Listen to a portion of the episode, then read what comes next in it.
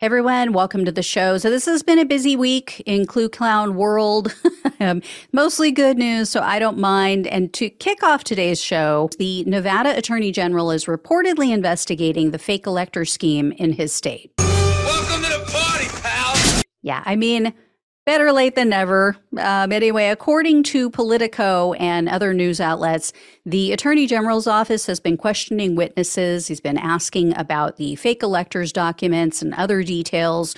There were six Republicans in that state who signed those documents, claiming to be the duly appointed electors, one of which was the Republican Party chair for the state, Michael McDonald. No, not that Michael McDonald because then you know he'd be singing like i forget trump is not president. Something like that. I don't know. In my mind that's how it goes. Anyway another one of the fake electors had direct communication with trump's georgia co-defendant kenneth chesebro and it implicates trump's campaign directly in this scheme. In early december fraudulent elector jim degraffenreid reid wrote to chesebro and he said quote urgent Trump Pence campaign asked me to contact you to coordinate December 14 voting by Nevada electors. So we'll have to see where that goes. I'll let you know. I also have news to share about now former attorney Lin Wood. Wood is petitioning the U.S. Supreme Court. He's asking them to reverse a lower court judge's decision who sanctioned him for his part in the Michigan election fraud lawsuit. That was the suit filed by Sidney Powell. Um, his name was on it. He signed on to it. Well, he and his co defendants had already been denied. They already appealed the sanctions with a lower court. That lower court ruled that this Michigan election fraud lawsuit, quote, relied exclusively on frivolous allegations of widespread voter fraud. So we'll see if the Supreme Court bothers to take this case up. I really doubt it. They have been very reticent to get involved with any of this. Um, I also have news about former Overstock CEO Patrick Byrne. He is obviously not one that we hear a lot about, but we do know, even though he hasn't been indicted for any crimes, we do know he was very involved in the whole 2020 Stop the Steal BS. We know this from testimony to the select committee, you know, news reports, just evidence that's out there. He was also very involved in that Oval Office meeting in December that everyone described as just batshit crazy. So he's now being sued by Hunter Biden for defamation. Biden is suing Byrne for tweets that he posted insinuating that Biden has something to do with the Hamas terrorist attack in Israel.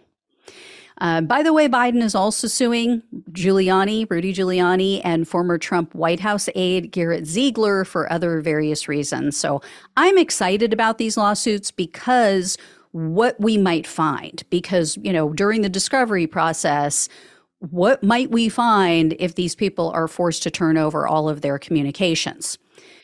Speaking of Giuliani, Georgia election workers Ruby Freeman and Shaye Moss are asking the jury to award them between 15.5 million and 43 million dollars. This is in the defamation case against him. They say that th- those figures or that range includes costs associated with Moss' loss of income because she had to shut down her business, also the fact that she was forced to flee her home. Um, as you all know, the judge had already ruled against Giuliani because he just flat out refused to comply with discovery requirements. He refused to turn over documents. He refused to sit for defamation or for uh, depositions. So the the judge said, "Okay, well, I'm just going to rule against you because you're obviously hiding something." So the trial is scheduled to begin next month on December 11th, but it's just to determine how much Giuliani owes for defamation against Moss and Freeman, also sicking Trump's terrorists on them. I will definitely keep an eye on that. I will definitely be reporting on that trial for you. Um, I also have updates to share about my pillow man, Mike Lindell. As you all know, Lindell is broke. He has not paid his attorneys in months, so they quit. He has been on the hunt for affordable counsel, but apparently no one's willing to destroy their career and their reputation. I mean, who would have thought? So he just announced that the My Pillow in-house counsel will now represent him in the Smartmatic case. Failed Minnesota Attorney General candidate Doug Wardlow also, attorney Jeremiah Pilon will be now dealing with that one case. There's no word as to whether or not they're going to take on the other cases. You know, there's still the Dominion defamation case. There's another defamation case that was filed by a, a former Dominion employee. So I don't know who's handling those.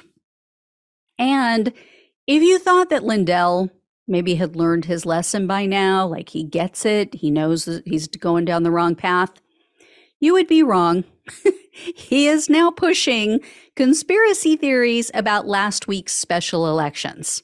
Lindell claims that many of the elections last Tuesday were rigged, and he would totally share the evidence with everyone. He wants to share everything he knows with the viewers, but he can't. Lindell said, quote, For now, we are concealing critical details to protect election clerks from retaliation. Yeah. Now he's worried about that. Um, he blathered on about very innocuous uh, events from election day, things that happened that there was nothing to it if you look deeper, but you know, he spun them as nefarious election fraud tactics. Then he gave his viewers a link to what he called an election alert feed. He said, you know, sign up, click on this link, sign up here. You're going to find out more details about, quote, significant incidents. Well, of course, as is the case usually with Lindell, with most of what he does, it didn't work. You click on the link, it goes nowhere, nothing happens. Uh, next up is QAnon shaman, January 6 convict Jacob Chansley. You guys might remember him with the horns and the face painted, no shirt, you know, screaming through a bullhorn. Yeah. Uh, he filed paperwork indicating he plans to run for Congress as a libertarian. He's going to run in Arizona's 8th district. So I'm sure that's going to work out great. We will all be on pins and needles. Thank you all so much for watching and listening. Have a great weekend. Love you all. Please like this video, share it with others, become a subscriber. If you have not, trying to hit 50,000 by Thanksgiving, I will be very thankful on Thanksgiving for that. Um, and if you can donate or become a monthly donor, especially, it really helps to keep the show going. So appreciate it all. Love you all. Take care. Talk with you soon.